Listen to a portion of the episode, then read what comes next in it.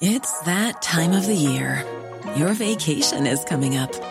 You can already hear the beach waves, feel the warm breeze, relax, and think about work. You really, really want it all to work out while you're away. Monday.com gives you and the team that peace of mind. When all work is on one platform and everyone's in sync, things just flow wherever you are. Tap the banner to go to Monday.com.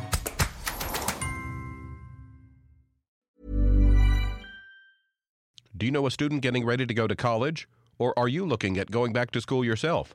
The Woodward Hines Education Foundation and the Get to College program help more Mississippians get to and through college to get certificates and degrees that lead to meaningful employment. They offer free college planning advice, including hands on FAFSA completion assistance through in person or virtual appointments. Visit gettocollege.org to learn more.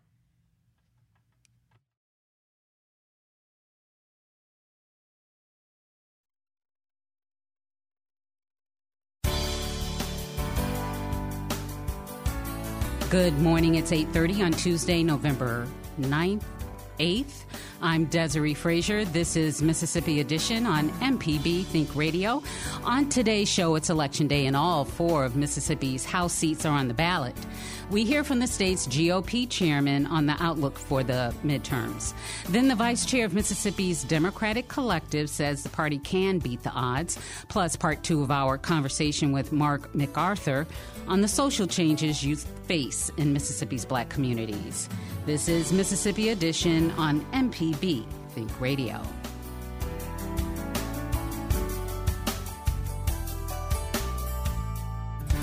It's election day in Mississippi. Polls opened at 7 this morning across the state.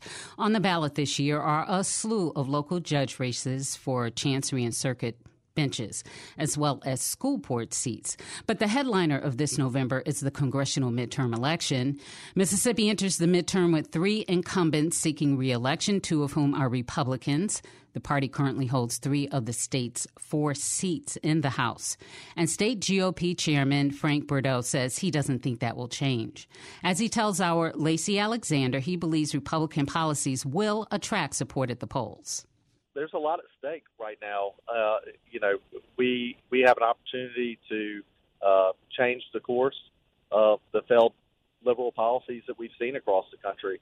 Uh, we we believe that uh, parents should have rights when it comes to the classroom. We believe that uh, that we should be able to feel safe in our communities, um, and that's that's every community in Mississippi and across our country. Um, and so I think that you're seeing uh, motivated voters uh, show up to the polls, uh, independents and Democrats that are voting for Republicans in this election because the economy, because of their family's sake, because uh, they go to the grocery store and they pump their gas and they see what's going on and they want a new direction. And uh, right now, the the uh, the populace is going towards the Republican Party, and we're excited to see that. As the chairman of your respective party, give me kind of some insight into the party's morale right now. Are things confident around the office? Do you see some any kind of anxiety around this time? I think everybody's very confident. Uh, there's not a whole lot of uh, people in the office; they're all out in the field working, and uh, we're excited about that. Uh, we have people in all four congressional districts out working. We actually have a lot of uh, volunteers over in Georgia uh, making phone calls and knocking doors, and so we're excited to see that we're able to contribute outside of our borders. And you know, we got a lot of work to do between now and Tuesday, and, and we're going to be doing that work. And as someone who has a leadership in Republicanism, who has a big stake in this political movement, tell me, in your personal opinion, why you think Mississippi voters are so drawn to the Republican ticket. Mississippi's been a red state for a while. What are the policies? What is the Republican Party doing right to get the support of Mississippians? I think our values that we hold and our principles that we hold in the Mississippi Republican Party are Mississippi values. When it comes down to it, we believe uh, in family. We believe in hard work. We believe that there's not a dollar that government has that they haven't taken from uh, hardworking Mississippians, and that uh, that those dollars need to be spent wisely or given back to the people. And I, I think that you're that Mississippians agree with that, um, and so that's why you're going to see more and more Mississippians join our party and join the ranks, and you're seeing it every day. We're, I see it every day, and I'm encouraged by it. What is something that you hope both parties can work on to accomplish uh, in this uh, election cycle? Well, I think that you've seen uh, in the last couple of days the, the bipartisan work when it came to uh, unbelievable economic development project that the governor brought to the legislature in their uh, special session. I think that you'll continue to see bipartisan work when it comes to economic development in our state, and it really sends a sign to folks across the country that are looking to put a business. And we are bipartisan when it comes to economic development. We are open for business, and that was exciting to see uh, the hard work of our uh, governor and our legislature uh, come together uh, when it as it relates to that project. Gotcha. And why, why do you think both sides agree so much on that? What is in that sort of economic development that really speaks to both parties? Do you think? Jobs.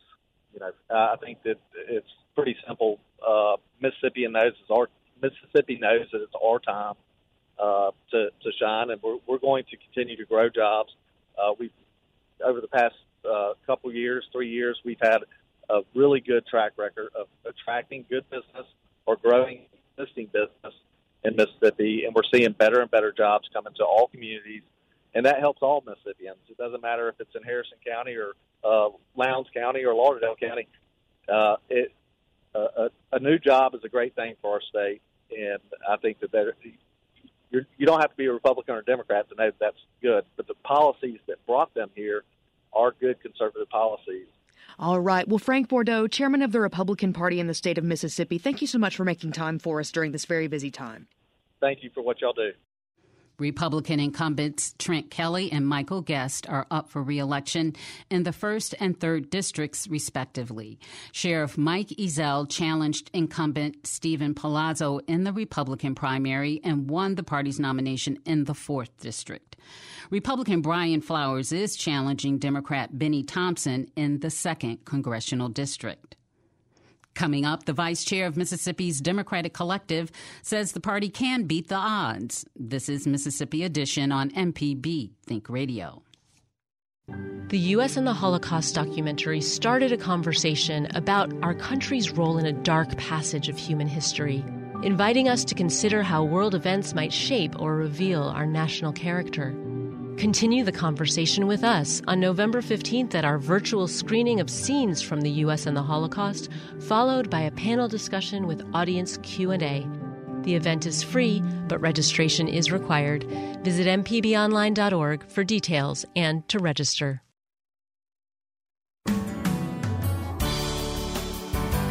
This is Mississippi Edition on MPB Think Radio. I'm Desare Frazier.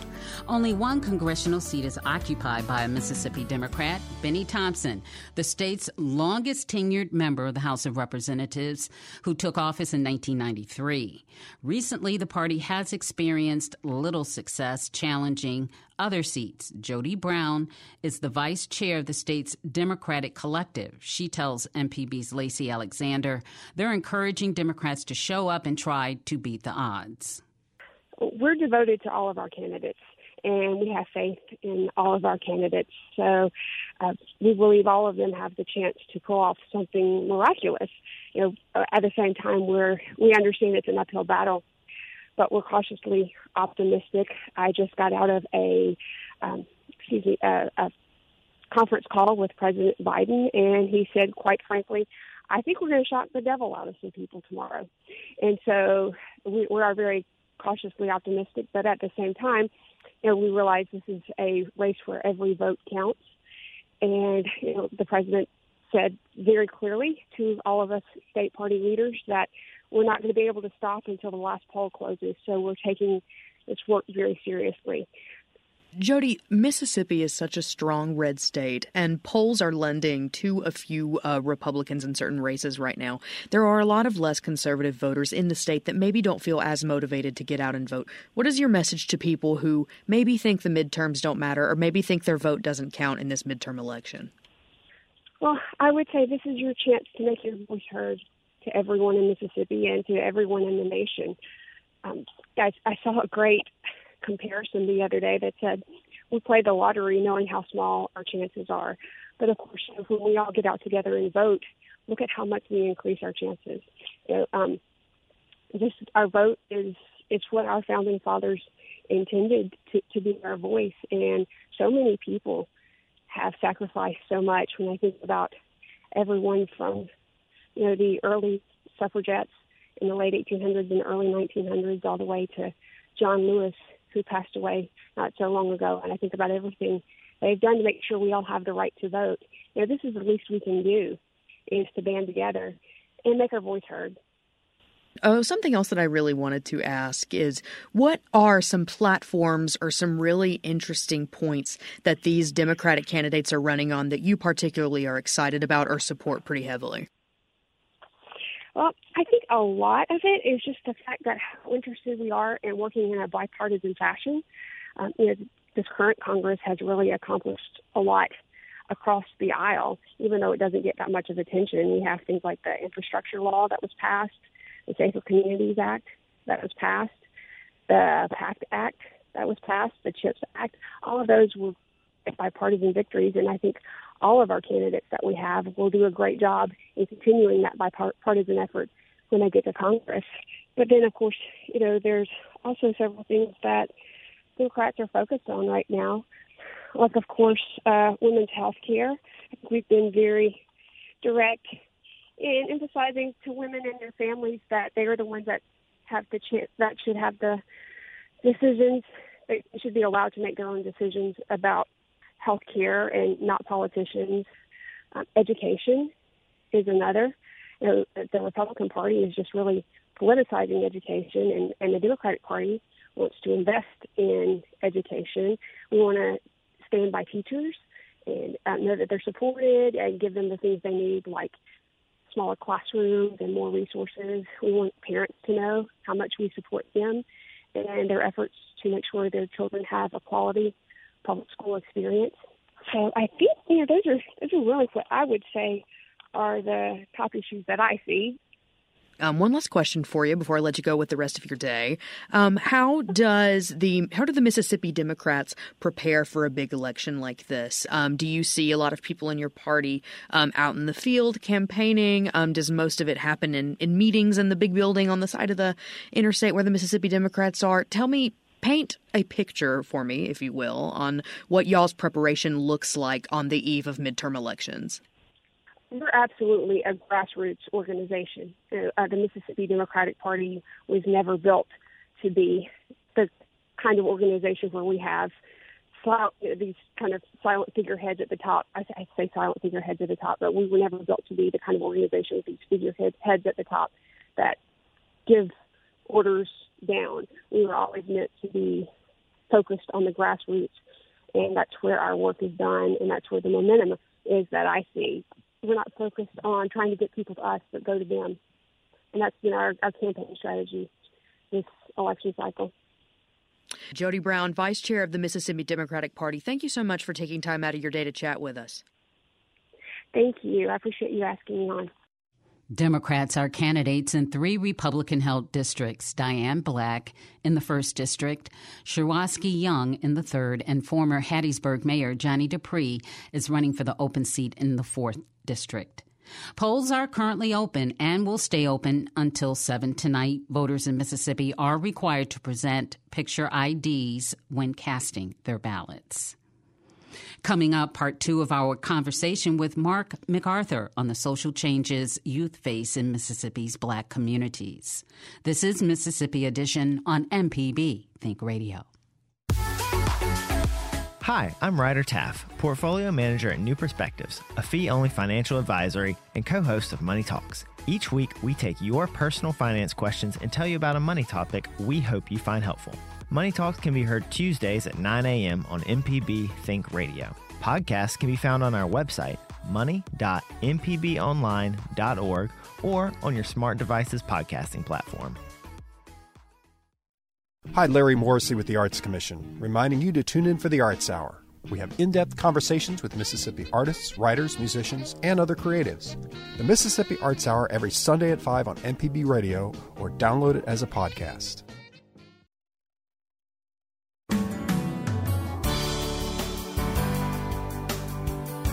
This is Mississippi Edition on MPB Think Radio. I'm Desare Frazier.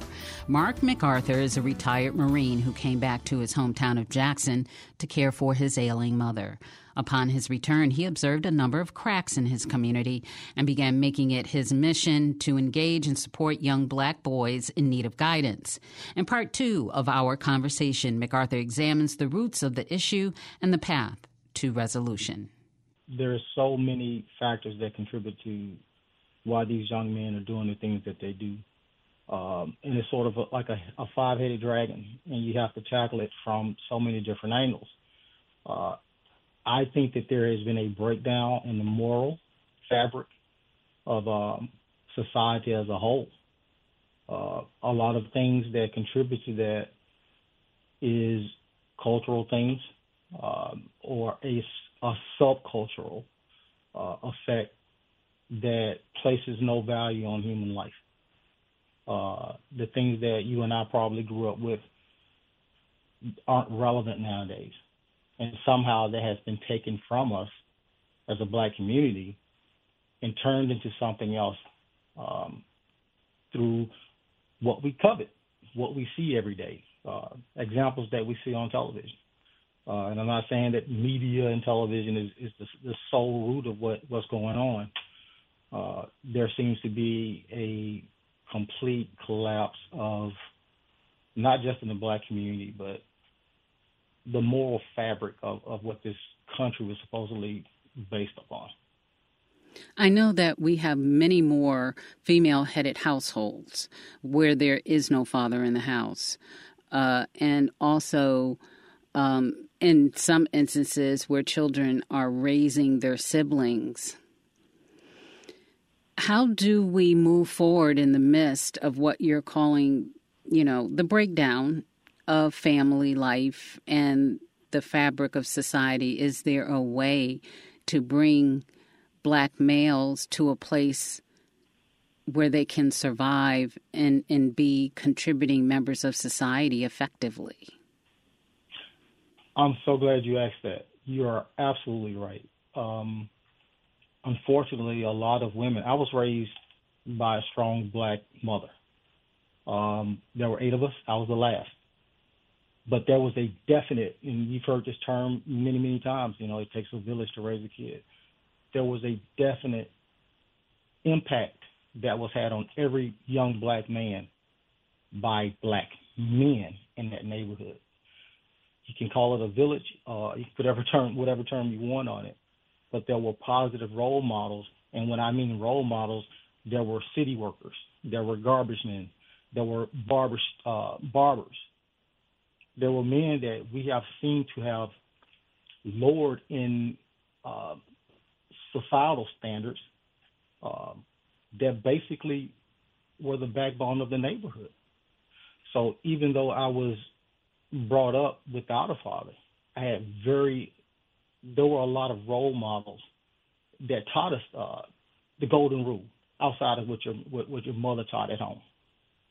And I think that breakdown is what we need to get back to. But this is the problem that I see. If we correct a child, regardless of the age, there's pushback from that parent. We see it in the schools to where a lot of powers from the uh, of the teachers have been taken away. Uh, my niece is a prime example. She was a teacher, and there were so many things that she couldn't do where a child would literally cuss her out, and there was nothing she could do. Uh, if you can't raise the kid at home, because there have been powers taken away from parents. If you can't raise a kid at home, if you can't raise them at school, who do you think raises them? Or who do you think has the most impact on an impressionable mind? The things that they see, uh, the music that they listen to. So they're kind of out facts, here, kind of just freestyling then. They really are. Uh, you you just said it. You know, there are kids that are siblings that are raising their their younger siblings. Uh, if black men in particular do not step in and take an active role in their communities, um, it's going to get worse before it gets better. Uh, the reason you and I are on the phone is uh, you you reached out to Zakiya Summers. Uh, neighborhoods, uh, especially led by some of the churches in, in these neighborhoods, are beginning to step in and say, hey, we need to do something, and it has to be very active. There is no quick fix to this. Uh, it's going to take uh, a number of years to, to correct and fight against what we're dealing with, particularly in the back uh, in the black community. Um, mass incarceration, uh, criminal justice system has done a grave injustice to the black community, and, and that's not something that's that's not a secret, you know, a wide open uh, secret. That's that's that's a very real thing that everybody knows. One thing that's been said is that there hasn't been federal and state investment put into urban areas, areas where there are uh, a plethora of low income families that provide resources, opportunities for youth to do other things. Uh, in Jackson, there you hear there isn't much for kids to do. Are you fine? Do you think if they had more things to do that it would make a difference, or would it just be more places to end up fighting? This is my personal belief. I think that there would be more places to end up fighting. There's something that we have to fix first. If I make a billion dollar complex for kids to go in and do something, and I'm not being a Debbie Downer on this, how will they behave when they get in there? It's going to be a problem. If we don't tackle the moral character issues, we're going to continuously have these issues. So whatever funding comes into Jackson, whatever funding comes into any underserved community, it has to come with the building blocks of being financial financial literacy, being a uh, an effective parent. At this point, I know there's no one answer. We, you know, experts have said that there's no one answer to this problem, but to begin to tackle it, you're working with a church that's going to establish a school and you're also working with kids in your community to mentor them. It sounds like this needs to happen on a wholesale scale to have real, extensive, or some real outreach impact. Would that be mm-hmm. correct? Absolutely. Um, the thing that we have to tackle is a healthy male masculinity. There's nothing wrong with being uh, masculine or taking on the role of, of, of, you know a healthy male masculinity. Uh, but there comes a point to where you have to be able. I think Carl Jung, you know, the professor Carl Jung or the psychiatrist, psychologist Carl Jung, said that uh, he has a theory of taming the bull. The object is to tame yourself. Uh, it's okay to be masculine. It's okay. It's okay to be um, a defender, but that has gone off course to where it, it turns out uh, fighting and, and, and, killing over arguments that should never even been an argument.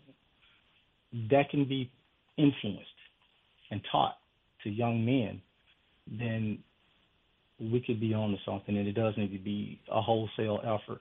And when I when I say that, it is not just one entity that's responsible for doing that. The community has to be involved as well. Um, well, the community's scared of the kids. They are.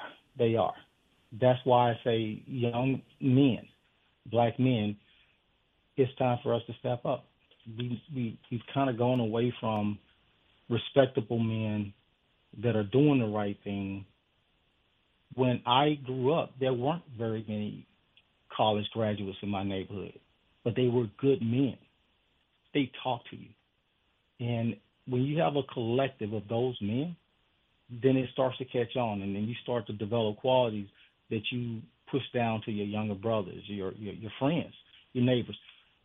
These are my opinions, and I'm a, I'm I'm being honest, and I think that that's what we need to do. We need to start being honest with each other and looking at each other in the mirror and saying, hey, what things do we need to fix on our own collectively? Again, Mark McArthur, thank you so much for taking the time to speak with us and giving your perspective on a range of issues affecting black youth, not only locally, but nationally. Thank you. Thank you. This has been Mississippi Edition on MPB Think Radio.